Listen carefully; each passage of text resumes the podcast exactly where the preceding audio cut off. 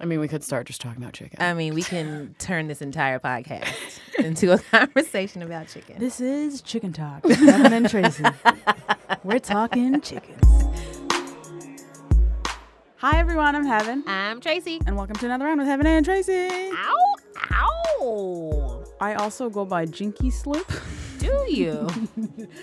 jinking all the slips. this gets worse every time we say it. I What's know. why are we here? What what is what are we doing on the show today? Why are we here? Oh my goodness.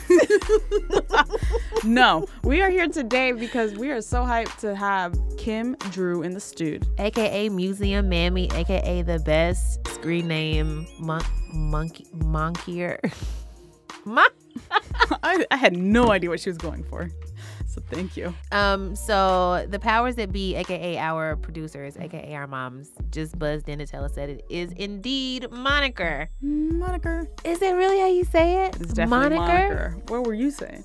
monkier. thought was- I thought it was monk. No, monkier, not monkier. Um. Okay. Heben, God damn it. this is a disaster. So Miss Kim Drew has the best moniker ever, which is Museum Mammy. Mm-hmm. Imagine Um, you're a British person trying to pronounce the word Monica. Moniker. Oh, bummer. Moniker. you know what? That is a great. You're welcome. Thank you. Thank Um, you. I first ran into her work through the Tumblr Black Contemporary Art, hmm and I was so excited to find a thing that was like, oh my god, this felt so targeted towards me. Like, I love Tumblr. I see myself. I love the blacks. I love the arts. Right. Combine all of them. And that's you. Yes. So I'm so excited to talk to her. I I want to talk about art. Let's talk about art. And then we're also going to talk to Tunde Olaniran, who Ooh. you may remember from our Live in Michigan show. Yes. Um, he's awesome. He's great. He's going to pop in and update us on some stuff. He's also an Maybe- artiste. See, that's the wrong language. I've tried to. Oh, oui, oui. There you go. One thing I've learned is that sometimes the the French say we like wah, Way. especially if they're Canadian. Yeah. French Canadian. Um, uh, So, I learned wah. this when I was watching Home Alone in French.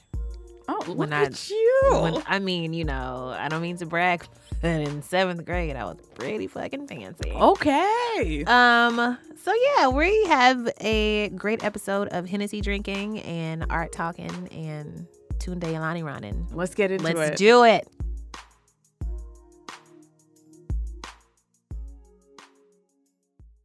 So I am here in the stewed solo with the great Tunde Olaniran. Um, Heben is busy hanging out, making a little show with Stephen Colbert, whatever. Um, but we love her, we miss her.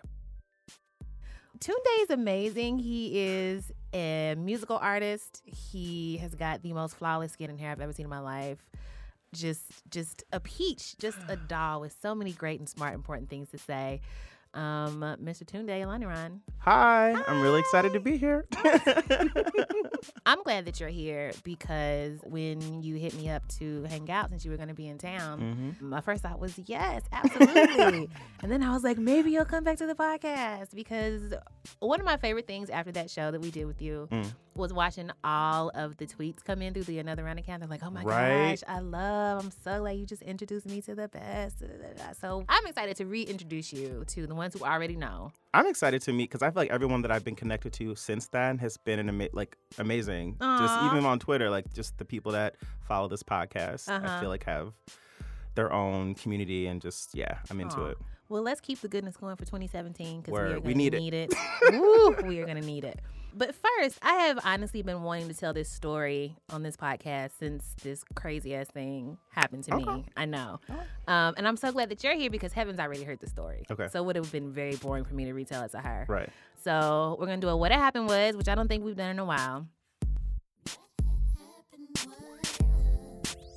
Uh, if you're just tuning into the show, I'm kind of obsessed with, and when I say obsessed with, I mean terrified of being like serial killed or assaulted or something. I know. So this is transformed into a deep love of true crime shows and like Oh, documentaries and stuff. I know. It's Makes sense in my head. I feel like that's why people like those kind of shows, though. I think so too. Like Yeah. it's it's an expression of like our anxiety over. It's like a therapy, thing. like where you have to hold the spider when you're scared of spiders or something. Right, Yeah. Right. Yeah. And also for me, it just kind of like keeps me woke because I'm just like walking down the street, literally.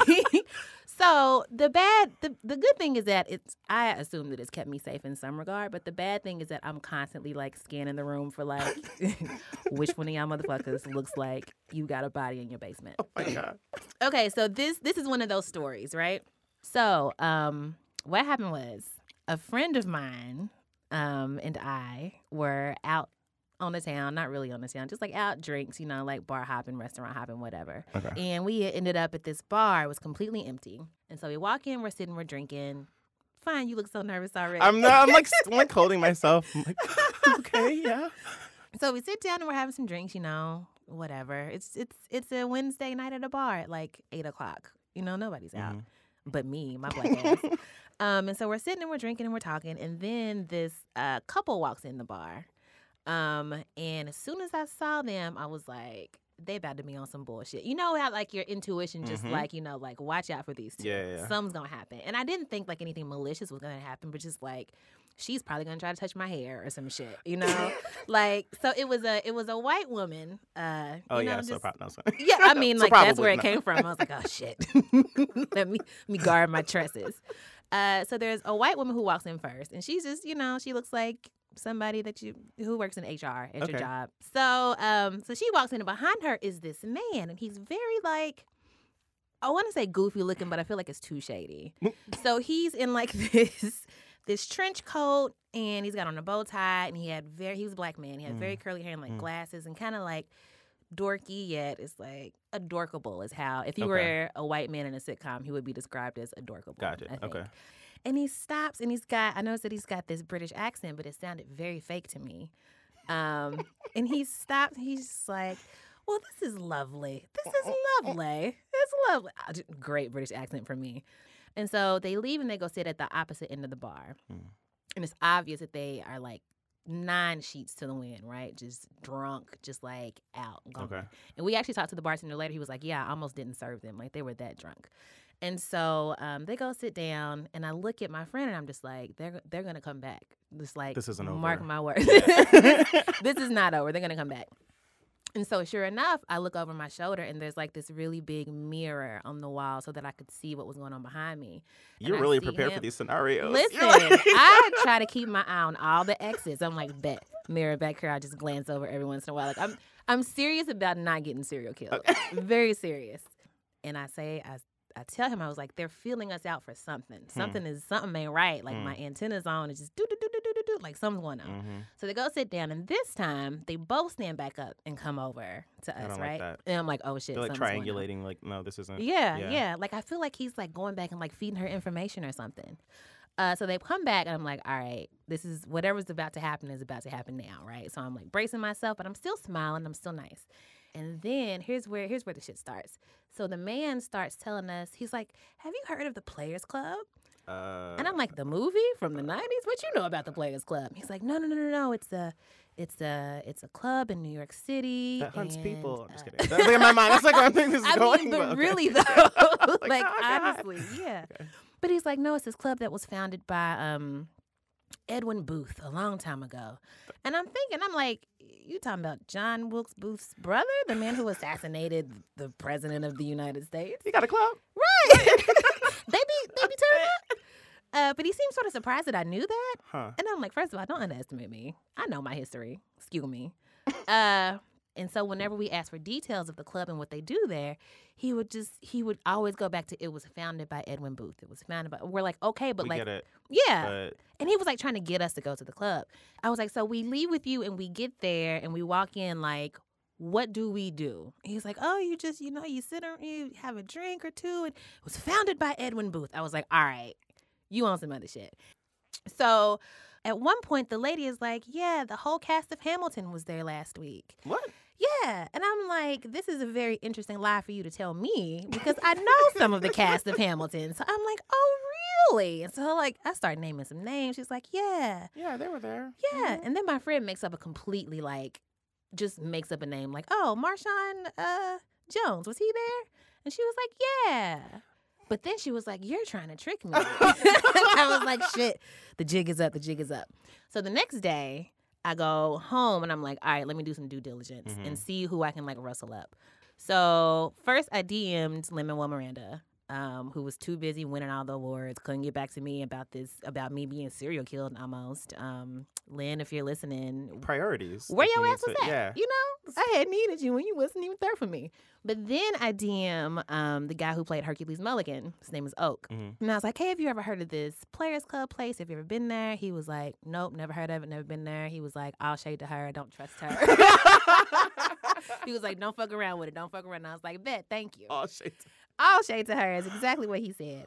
So in my head, I'm like, they tried to lure us out to some alley to murder us. My friend was like, Yeah. they tried to lure us to a club to have sex with us. I don't know what those two things would be. I mean, it could have I been mean, both. you know, honestly. could have been. It could have been. We could have had a great little swinging time, and then, eh, and then I'm out, and then I'm dead. So, whenever this happens to me, I always feel two things happen. On the one, I'm like, Tracy, you're ridiculous. Like these are two drunk people who are trying to get you to go to some exclusive club that they think is fancy. Mm.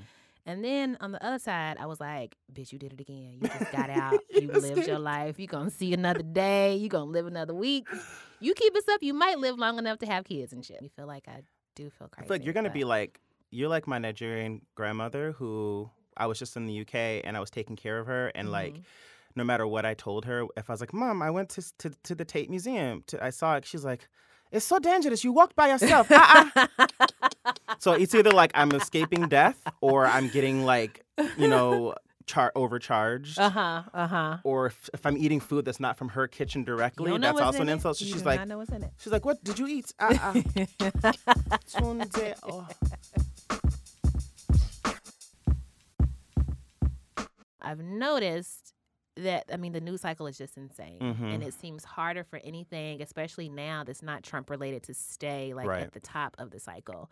Um, and Flint is still a thing. You are from Flint, Michigan originally, I am. and nobody's talking about it anymore. Nobody's Mm. tweeting about it anymore. Every once in a while, I see a tweet that says Flint still doesn't have clean water, Yeah. which boggles my mind to think about, you know. And then there was this news that they're making a movie about it starring Cher, and I'm just like, the very least y'all could do, the very least, is put a black person in the shit, like in the middle of it, you know. So tell us about things that we need to know about Flint right now at the top of 2017. Yeah, so I kind of just took a minute to look around. I talked to some people, different organizers and activists, and tried to put together the things that stuck out to me the most, and just Mhm. living in Flint too. So I think number one is we've had about 200 homes that have had their water lines actually replaced. So some of that Mm. federal money has been spent.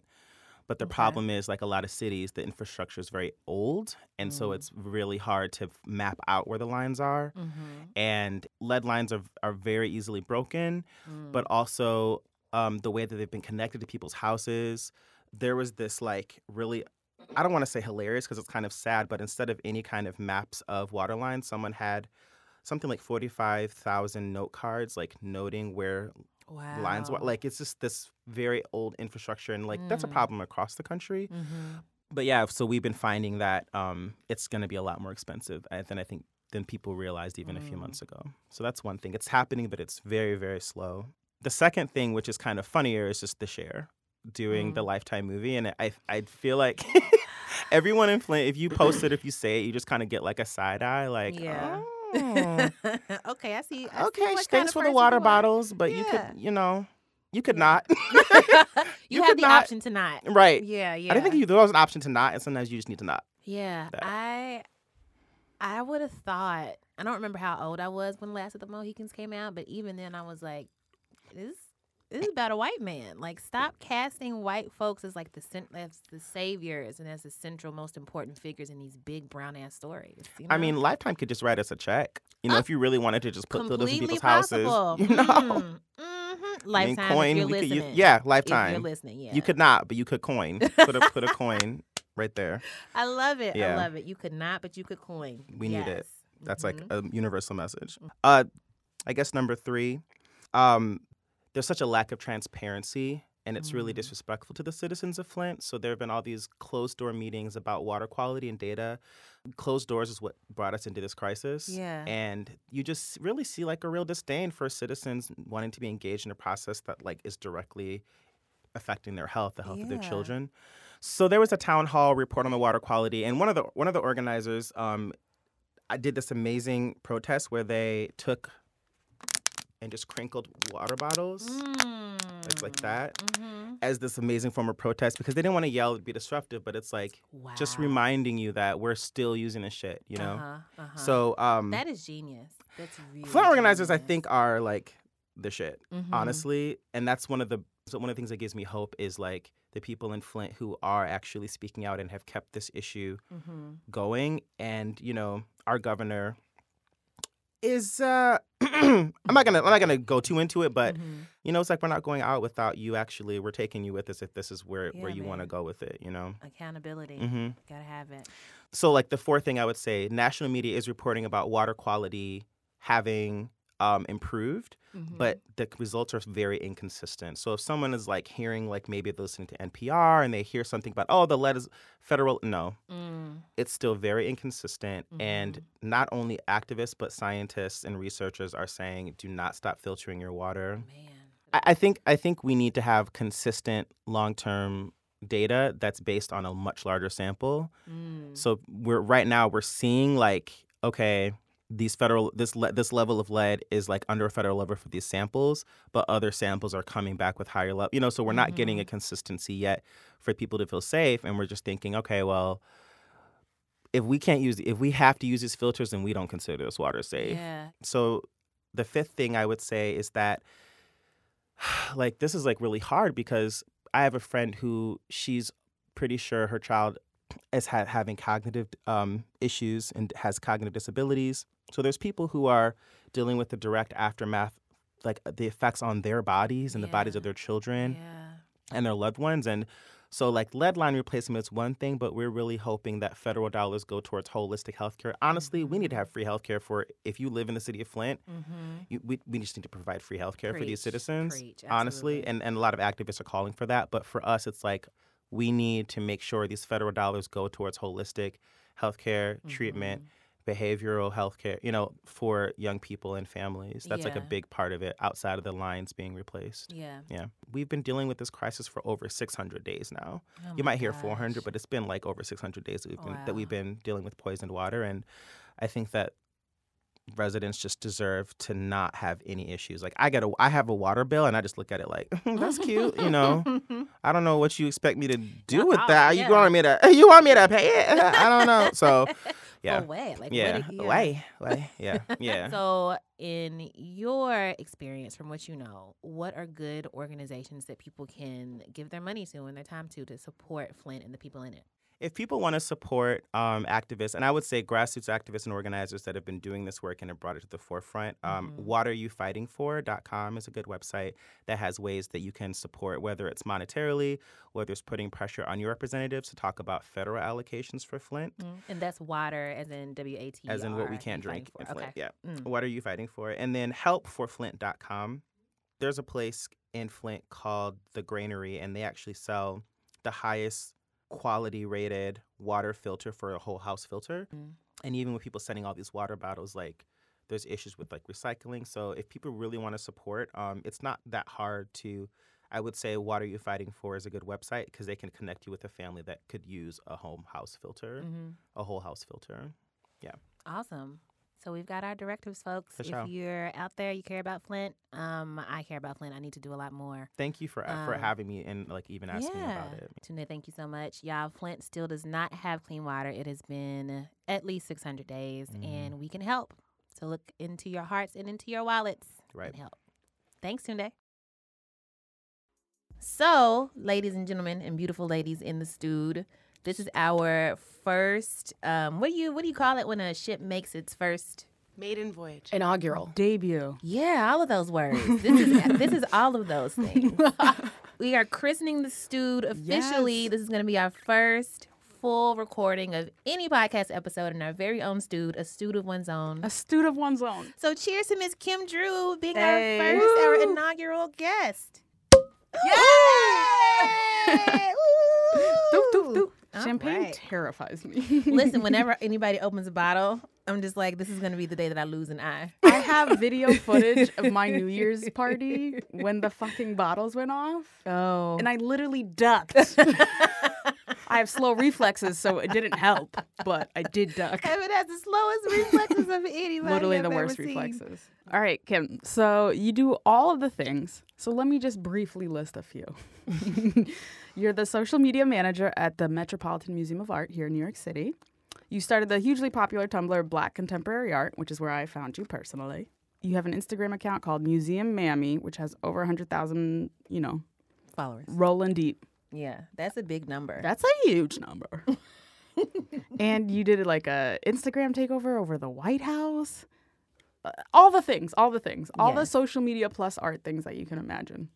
Kim has done it. Welcome, Kim. what? So, what do you what do you mean by museum mammy? Oh, girl. Mammy Yeah. is such a loaded word. It and like in conjunction with like a space that can be as white as a museum. yeah. That's a lot.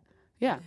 Uh, my favorite book is by the poet Gwendolyn Brooks. Her book Love is Gwendolyn Brooks. right. Mhm. Um, her book is called Maud Martha. Museum Mammy before it was Museum Mammy was actually Maud Mammy because Gwendolyn Brooks' Maud Martha is a book about black female interiority. And the Mammy figure very much is a figure about black female interiority. Mhm. One of my mentors for a very long time has been this person named at Museum Nerd. And so when I came to make my own account um, for actually a research project that I did in undergrad, Museum Mammy was born. Mm. But I do enjoy continuing to understand that it's a difficult name Mhm. and justifying the difficulty that I might create for others. Does it does it make other people uncomfortable? Like, have they like ever asked, like, expressed any anxiety over your moniker? My moniker. Moniker. Um, And what do you what do you mean by black female interiority? yeah. So the only people who have ever come for my moniker are people who are more problematic than I am. Ooh. What does that mean? Which I kind of love. Yeah. They're not people I would ever acknowledge their existing other than acknowledging them as a collective group Mm-hmm. of people who critique the things I do, which is a thing that I also respect. So I don't name names because I appreciate critique. Yeah. Um, but I would describe, in the way that I say black female interiority, as n- not a thing that like people readily understand. I believe it to be just the right that we have to who we are when we're alone. And I might be wrong, whatever. It's a book where there's not a quote from the protagonist. There's not a point in the in the book where she actually says something. It's all actually written from the perspective of her mind. Mm. And so that for me was really important as a person who overthinks everything. Um, but also, I think we all, as people, reserve the right to have our own like relationship to our own thoughts and and what our own interiors look like. So, that book, that name, all those things all come together in Museum Mammy. Mm. I like it. Okay, so what do you tell people that you do? Well, the thing is that I didn't realize until very recently that it's really confusing. Mm. because I have my roles and all the things that I do have changed very rapidly in the last year. And so even my family is I mean, you know, you know the black family struggle where you like go back and they're like, "Baby, I don't know what you do, but you keep paying your bills." You know? So you like, I work for the internet, mama. right.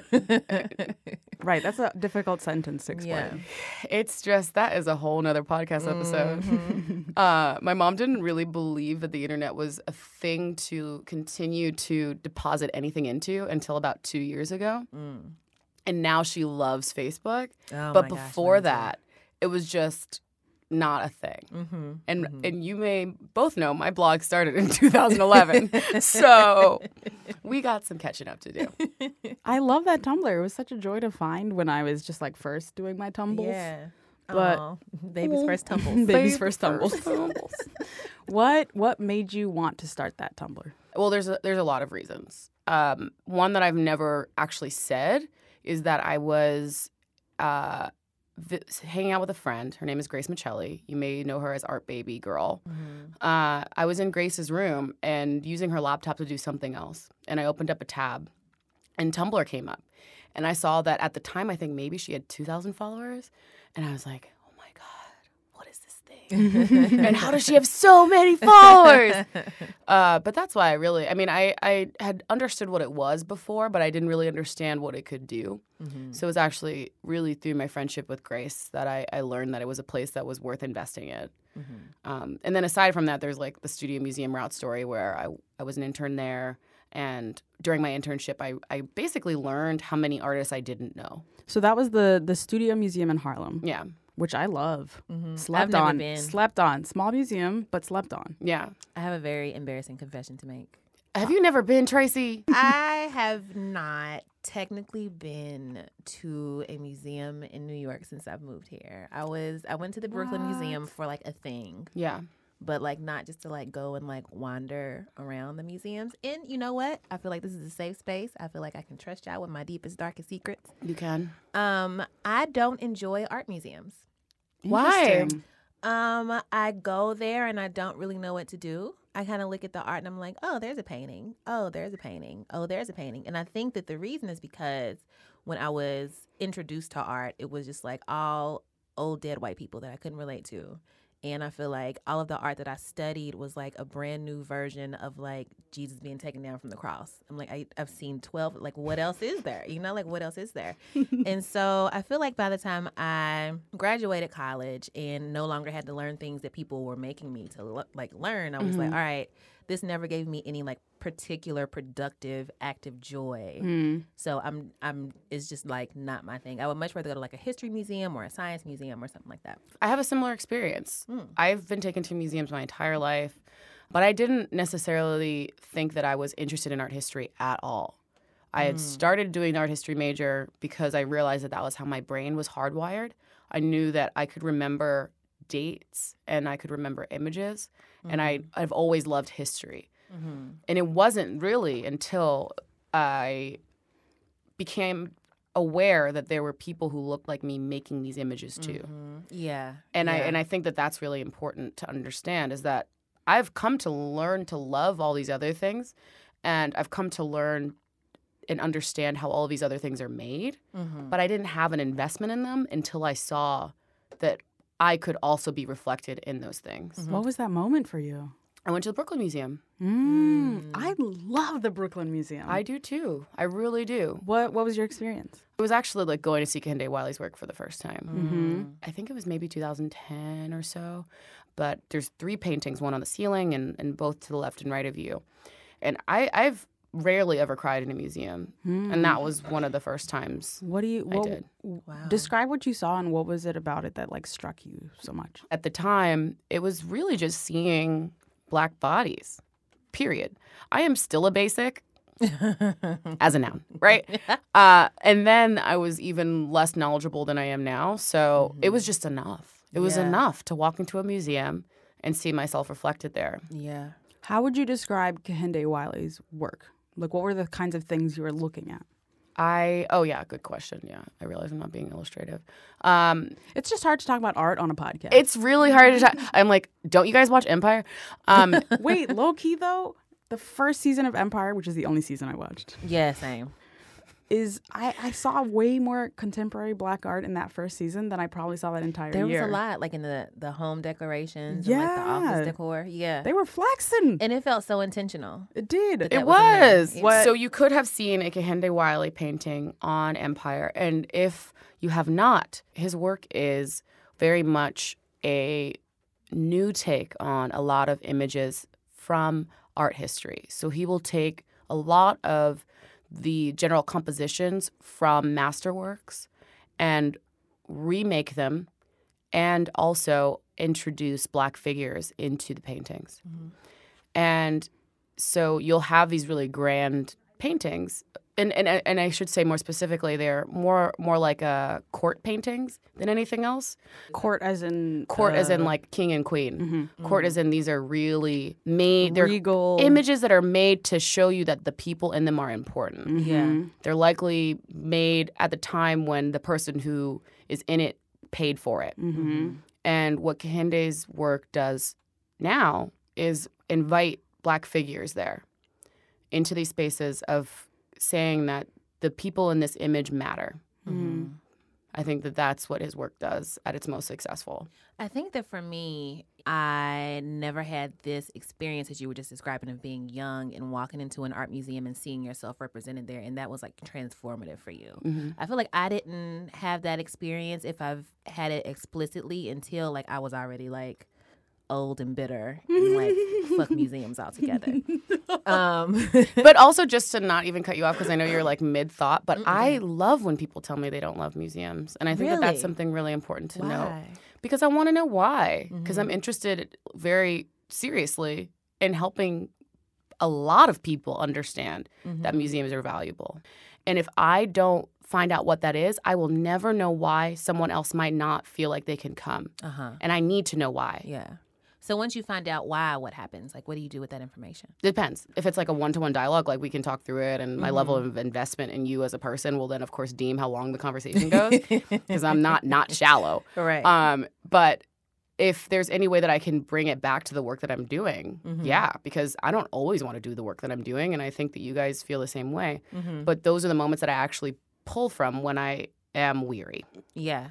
So I want to try something really quickly. Yes. Um, as somebody who, I mean, I can I can enjoy being at a museum, but I wouldn't be like this is going to be my Saturday morning activity. I'm always very interested in how people who know art and like study art look at art and consume it and analyze it and talk about it. Um, I feel the same way about wine sommeliers because I'm like, how do you sip this and get hints of fucking shoe leather and apricot? I don't know. Okay. It's amazing. Okay. Shoe leather. I don't know. They could tell me anything, and I'd be like, "Yeah, you must be right." so I'm gonna show you an image that you have Instagrammed recently, and just What talk about it briefly. Describe it to me. Tell me what you see, et cetera, et cetera. And we're gonna put this image in our. Oh yeah, yeah, I love this. So this thing that Tracy just showed me is an image from my Instagram account. I posted it, I think, on the weekend, uh, over this past weekend. It is a work by this artist named A- Alice Henry, Mhm. and she, I believe, is from Tennessee. I actually very recently did a poll on my Facebook page and asked people which young emerging artists who are black they enjoy. And I got a number of really amazing responses. And Alice was one of the people that people told me to look into. Mhm. Uh, the image that is on my Instagram account is a portrait of a perhaps woman figure. It's made from a mixture of fabrics and it has many different colors. I mean, it kind of harkens to like something that's maybe made out of like a potato bag or something like this. Um, but it has a very southern aesthetic. The woman has pigtails and her mouth is open. And I just really love it because it is something that is equally horrifying and absolutely gorgeous. Mm. What do you find horrifying about it? Because she looks like she's scared. I mean, it kind of looks like the scream. It kind of looks like Munch's the Mm. scream. Mm-hmm. I hate when people reference things with other things. Mm. I mean, I, I haven't actually seen the work in person, but I wanted to post it because I think that she's a person whose work I was moved by. Mm-hmm. So that's what it is. I feel like, at least in movies, like people, there's like always this very um, characteristic scene of like people standing in front of a piece of art and being very deep in thought and going, mm, how does, what does this mean? How does this make me feel? Is that a real thing that like people do in actual art museums? I mean, people do a lot of things Yeah. in museums. Like, I feel like I don't know how to go like through, I don't know how to consume an art museum. I mean, I don't know how to walk into BuzzFeed's office, but I did. True. we don't know how to do a lot of the things that we do. yeah. We find our way there. And I think, per your question about, you know, what if I don't like museums? It's not that you like it or dislike it. I Mhm. care if you try. I care if you feel empowered to enter into this space that, at the best case scenario, Mhm. reflects some part of your experience. Mhm. And That's that's the all. worst case scenario. Oh, the worst case scenario is that you go to a museum and you don't feel like you can see yourself in the things that are there. Mm. Because maybe you went to the wrong museum. You know, and not every museum is for everyone. That's true.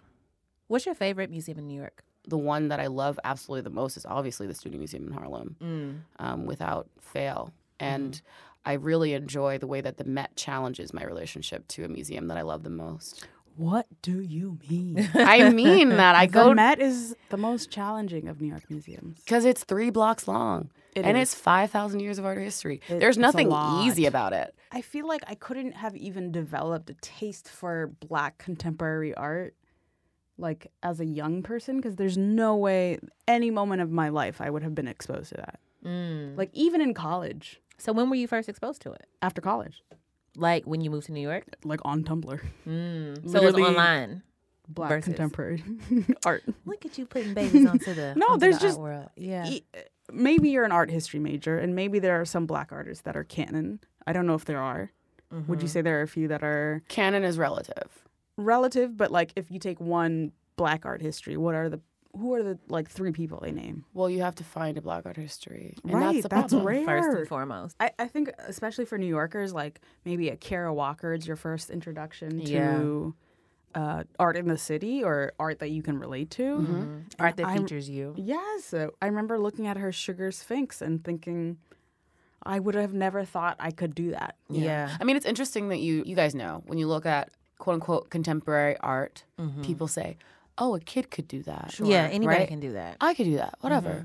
But I think that there's a difference in the gesture of saying, I can do that and it's easy. They're two different strokes. Mm-hmm. Yeah, And I think that the way that you're describing it, I'm really interested in, Heben, because a lot of people need to hear that Mm-hmm. as an empowering thing.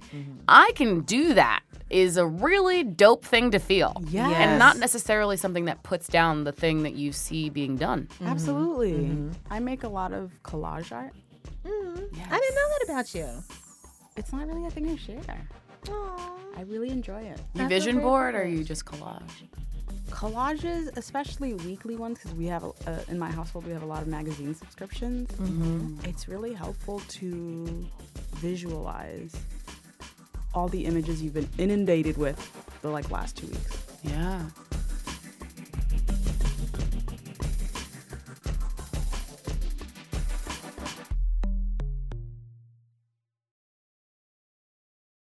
So now we're going to go to our rapid fire question segment.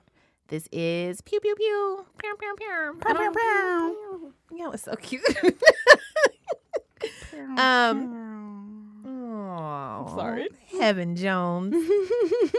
okay. Would you rather have acrylic paint come from your tear ducts every time you cried or have it come shooting out of your nose when you sneezed? I would never use acrylic paint. Oh, Oh my god. why? Why? what do I not know? Seriously. Said first and foremost. First and foremost, I'm ghetto, not dumb, to quote Cardi B. Yeah. Um, no, I would, I would, I would. Okay, so the difference was my eyes or my nose. hmm I'd be down with either. Really? Yeah, It's like cool. I wish my body would produce paint. Mm, Why you know what? not? That's true. that sounds dope. If you sneezed it out, you could just put a canvas in front and just like, bam, you gotta, you gotta. Like I would prefer that it was something I could choose, Mm-hmm. but yeah, Okay. What What's wrong with acrylic paint? it just it dries faster Oh. than oil paint. Okay. What artist from the past, no longer living, would you resurrect to paint your portrait? Ooh, to paint it? That's a Mhm. specific or question. or to create to create your something portrait. in my image. Mm-hmm. Um, I mean, the thing, the thing that is mo- most interesting to me about that question is the person that I would want to spend that m- amount of time with. Hmm. Could be taking a moment, you know. Yeah. I mean, it's just not fast. Even if Mhm. someone just takes your picture, I really enjoy sitting for people as a, a, a mutual investment in spending time together. mm-hmm. Oh my god, that sounds lovely. Don't let anybody take your picture that you don't like because you can't trust them with your image. But that's a Mm. personal thing. That's not something I'm trying to posit on you. Yeah. So who would you have create your portrait? I think probably Carrie Mae Weems Mm. because I like the conversations that we have. Yeah. I would want to sit with her for literally as long as she would let me. Mm-hmm. So you may know Carrie Mae Weems' work from the Kitchen Table series, Yes. where she Mhm. has a bunch of black women, uh, black girls, just a series of photographs of them around the kitchen table in a way Doing that's what black women do so at kitchen intimate tables. Mm-hmm. and feels so just honest, and it just really captures the moment. It's really beautiful. It's really And pretty. so relatable. Like Yes. that's some shit that like my black ass coming from like Shawnee Park in Louisville, you know, can look at and be like, oh, this is a part of like my past. It's a part of my history. Like, Yeah, I mean it's it's images of herself, and she's had series before that. She's had series after that, but that's the one that we tacked on to the most because it is her imaging herself. Mm. It is her inviting other people. I personally tack onto it because it was shot in Northampton, Massachusetts, which is where Mm. my college was, and that was not a thing I knew originally, I didn't know that until right now. but it's really fun mm-hmm. because Northampton is an amazing town. Question was. Oh, you said someone who's not living also. So Carrie Mae Weems is living, but if I had to pick someone who isn't, Mm-hmm. Uh, perhaps I would pick um, Augusta Savage, who's a sculptor. Mm, I'm not familiar with it. she makes sculptures in a lot of different medium, and I'm pretty sure she's not living. If she is, I'm very sorry. Mm. Um, but she makes largely abstract, as in abstracted from reality, but not Mhm. necessarily abstract because they're still representational mm-hmm. sculptures of people. Mm-hmm. And I would love to look at one of her sculptures that is of me. I'm excited to brush up on her work now. I'm very excited. She's really cool. And her name is Augusta. I mean, I've never, ever, ever in my life met like a whack Augusta. Yeah. What was um prep school in Rhode Island like? This sounds like the whitest, the whitest shit. Yeah, I mean, it was. Did you do you feel like you've learned how to deal with like the white spaces of the museum art world through the white space of the prep school? I learned there very specifically that not everyone's going to agree with you. In the same way that even the people who were in more more empowered than I was there also learned that. It was a difficult campus because I was a, I was in boarding school. I feel like one of the the black contemporary-ish artists that most people would know is Basquiat, Right. Mm-hmm. and he has that, that this famous quote about "I was tired of seeing white walls and white spaces with white people." I think uh, Zora Neale Hurston has a similar thing that's like, "I feel the most colored when I'm thrown against a sharp white background." Mm-hmm. Which girl? yes. Right. And Morgan Parker has a great poem about that. Contemporary poet. contemporary poet Mhm, and queen queen but prep school is tight like prep school is tight i think it's a great education to get i feel very privileged to have gotten Mm-hmm. it it was an education that i worked for Did you learn about art there? no I, am curious. Yeah no no no I, I didn't mean to say that you would assume that i like wouldn't or whatever but I i, didn't i didn't Fancy schools have fancy stuff. Yeah. fancy schools have fancy stuff i happen to have gone to a boarding school that didn't have a museum on campus i went to a college that did and i think that's also important to note in my story Hmm. We're we're familiar with the with the hashtag carefree black girls because that's what we aspire to. Mm-hmm. But, do you really But well, okay. So let's get into it because yeah you noticed. i mean your- i'm down to talk about that off Yeah. You noticed in your Instagram profile that you have careful black girl. Uh-huh. Hashtag careful black girl. Yeah. hashtag carefree black Yeah. girl. Talk to us. What does that mean to you? Yeah, I mean, never, no one's ever asked me about that, and I'm really glad Mm. someone finally did. Hey. Do our research. Do it. I mean, carefree black girl. BuzzFeed did a carefree black girl and was like, everybody's carefree. Like, I think that that's a great sentiment. I don't. I don't say that it's a bad one, but I think in in actuality, we are just not afforded that. Mm. I always assumed it was aspirational. I don't. I. I don't think anyone's carefree. I. There- Right. I have so many worries. Right. so many cares. Too many, one might Too say. many, one might say. Yeah. That's, real. The reason it, it exists is friend of the show, Collier Meyerson. yeah. So Collier is a reporter at Fusion. Uh, please note she has an Emmy and an NABJ award. I mean, Girl. Grr. So she put out that blog, Carefree White Girls. It was a thing. They were Mm-hmm. like, they were eating yogurt. They were f- in a field of daisies. They were Yeah. all over the place. had flower halos Sure. and tiny shorts. Pre Snapchat flower halo. Pre Snapchat flower Yes. halos. Yes. So it was a moment where I think the internet was like, oh my God, enough of these white girls. Mm-hmm. We want to put out like our own vision of what we want to be. Mm-hmm. I never thought of it as like we are carefree because we're not. Yeah. We cannot be the carefree white girls. I've always seen it as like um in casting ourselves in the light of carefreeness, it Mm. shows like the extent to which we don't have it, you know. And this is kind of like this is what my motherfucking Instagram would look like if I was carefree. These are the snaps that I would like pick and choose and like share with everybody. So what was what was careful black girl for you? Careful Black Girl for me, well, because I never read Carefree as a joke. I never read Carefree as a thing that was complicated. Hmm. And I didn't know Collier before very recently. So for me, I felt that Carefree in some way made it so that there was a choice that we had that I don't think we're afforded, quite mm-hmm. honestly. And mm-hmm. so for me, I just wanted to iterate to people I am careful. I am mm-hmm. careful all the time. I'm careful right now talking to you guys very candidly. And I trust you both, but I would talk to you very differently if we weren't recording this podcast because I have a lot to lose, because I've earned a lot. And you've earned them in a world that doesn't want to give you anything. I'm in a world where people just didn't expect me. Mm-hmm. And it's not even that people didn't want me to have it, because I, I very genuinely believe that people wanted me. But I do know that they didn't expect it. And so I'm careful. I'm careful with that. Miss Kim Drew, where can people find you and your work? So my website's museummammy.club. Mm-hmm. My handle on Twitter and Instagram is Museum Mammy. So Uh-huh. it's all Museum Mammy. All right. And then blackcontemporaryart.tumblr.com.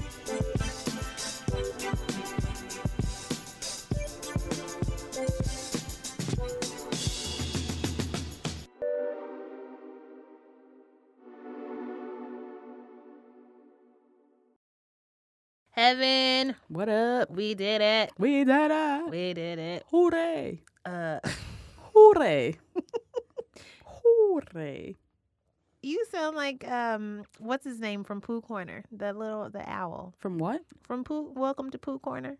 Was that? Winnie the Pooh. Oh, I didn't like Winnie the Pooh. You know, I get it.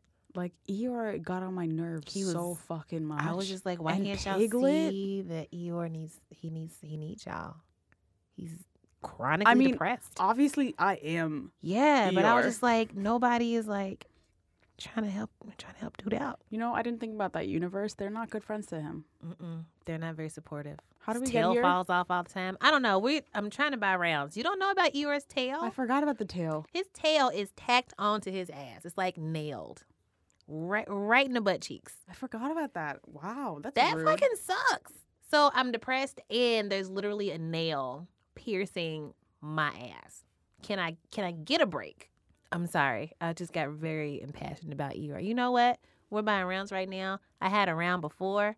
I'm gonna shelve it. We're gonna do it later. I'm buying a round for Eeyore because listen, Eeyore was going through some shit. I just, I'd never even, I didn't, I have never thought this much about the Winnie the Pooh up. universe. It's fucked up. But yeah, what's good, Christopher Robin? Yeah. What's good? Okay. Who or what is your round for? Okay, so I want to buy a round for the podcast Making Oprah. Ooh, I've not heard this yet. So, Making Oprah is a limited series podcast. It's like four episodes. It's like three episodes and then like some extra episodes. Some How long are the episodes? Maybe like an hour. Okay. So it's like a documentary. Mm-hmm. It's like in- investing in a documentary. Mm-hmm. So it's the making of the Oprah Winfrey show. Okay. Anyways, literally, it's a podcast called Making Oprah. So it could not have been more tailor made to me. Mm-hmm. a podcast about how to be more like Oprah. wow. Heben's interests have been met. Uh huh. Yes. So it's produced by WBEZ Chicago. And this black woman wants to get to the bottom of like how Oprah began, what were her competitors. I want like the full story of like the Oprah Winfrey show's trajectory. Mm-hmm. The things they were doing, the things that were different about what they were doing, how they got to be like as big as they got. Mm-hmm. It was not certain it would be this way. Hmm. It was not I'm so certain intrigued. in 1980s fucking America Mm. that a black woman in Chicago with a talk show would Right. become like the the world's most powerful woman Yeah. World's most powerful black person Mm-hmm. Mm-hmm. in so many ways. So one, the the person who's hosting this podcast is clearly hyped to see Oprah to interview her. So a part of you is just like excited for that journey. Just like, yes, girl, you got it, you got it. you can you can hear her like, oh my god, mom, it's gonna happen. Uh-huh. It's so cute. So a part of just like a part of it is just that emotional investment. Yeah. But they did get to interview Oprah. They interviewed like the person who first interviewed her For, a their job? Oh my god! Like Can the you imagine Joe? hired Oprah? Can you imagine Oprah on a job interview? Yo, What? And there's this incredible clip of her saying, like, I, you know, I, I wanted to remind them, like, you know, I'm a black woman who's like overweight. Mm. You know that, right? Mm-hmm. Guy's like, yeah, I know. Damn. And there's a moment in the first episode that I started to cry Aww. because, of course. what But it's when she's talking about when she first got to Chicago and how she knew she was on the right path. Mhm. It was almost a calling, almost destiny that she had to be there. Wow. Did you cry because you felt that before or because you have a longing to feel that? I felt that before. I Mm. got to New York. Aww.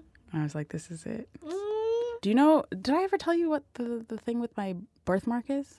Yeah, it means that like everybody's gonna know your name or something like that. So my birthmark is the big blonde streak in the middle of my hair. Mm-hmm. And Which is means- a dope ass birthmark, by the way, I agree. I slay. no, in Ethiopian mythography, it means your name will be known throughout the world. It is destined. People will know who you are. mm-hmm.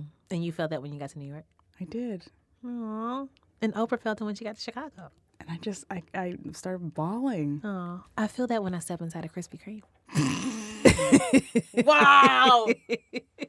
I am where I need to be. Wow. That's exactly how I felt, but I just feel so undermined. No. At a Krispy Kreme. No, no, no. I just really love donuts. That's all. You find your vision in Krispy Kreme. I mean, maybe. Is that allowed? That's allowed. I just was really not expecting that.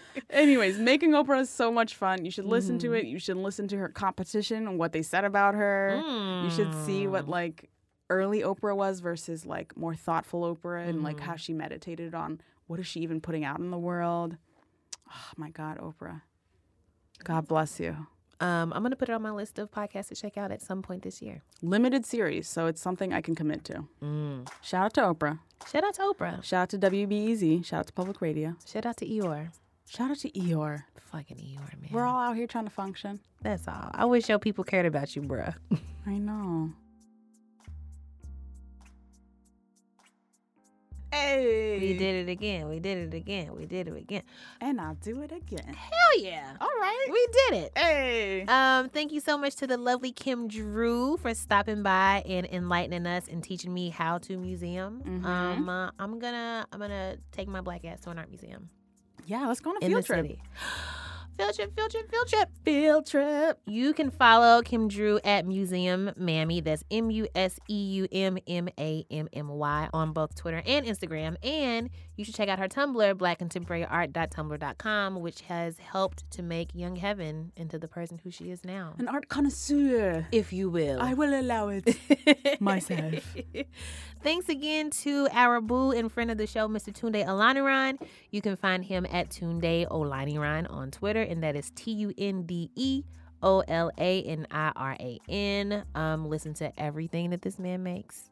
Follow him on Twitter. He's he's so great. Shout out to the Pod Squad. Pod Squad. Yeah, that was good. That was Hey. good. Every week you improve Aw. and I feel so much happier. This episode was produced by Nina Paddock and Julia Furlan with editorial oversight from Miss Eleanor Kagan and Meg Kramer and production support from Chiquita Pascal. Thank you to our in-house musicians, Miss Jean Grae and Don Will. You can follow Jean Grae at Jean Greasy and Don Will at Don Will. Um, follow Heben on Twitter at Heaven Rants. Yeah, you can see all the shows that I'm doing. Ooh, Yeah. I should start following you on Twitter. Oh my God, stop. it. I'm joking. You know I follow you. You guys should follow Tracy at Brokey McPoverty. Yeah, I be talking about stuff. She's funny. Oh my gosh. I thoroughly enjoy Tracy's Twitter. Thank you. Oh my Thank you. gosh. Um, so do those two things and then also hit us up on email and Twitter, Facebook. Hit us on the buzz, if you will. I will. Uh, thank you. We are another round on all of the things. Rate us on iTunes. Tell a friend. It's my favorite gift to give people. Take their phone, subscribe them to another round on iTunes. Mm, but give the phone back so that the, you can't be charged with theft. Absolutely. And be like, I'm clearly not looking at your nudes, okay? I'm in your podcast app. So calm the fuck down. Subscribe to our newsletter. We're going to have so many great things from today's episode in there. Go to BuzzFeed.com slash another round slash newsletter. Drink some water, take your meds, call your person, change your toothbrush. Let me tell you, I changed the head on my uh, little mechanical, like the Oh, little, ooh, look at you. and I was you out. like, yeah, yeah. yeah, I went to the dentist. Mm, I need to. Do I'm not that. trying to level up. I mean, no, it's fine. You know, just like, oh, I see your your cute little uh, I see your cute little toothbrush. Your little toothbrush. It's I leveled cute. up. It's cute. Also, the sense of like, what the fuck when a dentist is like all up in your shit. and It's like, oh, your gums are bleeding because you don't floss. Excuse me. Um, All these medieval torture devices you just put in my mouth are the reason my gums are bleeding. um, also floss. Everybody's very Floss. important. No, Tracy's right. You I be floss. telling y'all. I be You do be telling us. I even told you like the Find brand to floss you like. Okay, but the best floss though. Floss tape. Yes. Tracy, you been you been on. I know. Who gonna take me off? Who is- Nobody. exactly. Nope. Beyonce, Okay. play us out. Wait, wait. Also, drink some water, take your meds, and call your person. Beyonce, play us out. Let's go. I woke up like this. I woke up like this. We flawless. Ladies, tell them I woke up like this. We did it. We did it. We did it. We we did it. We we we we did it. We did it. We did it. oh my gosh.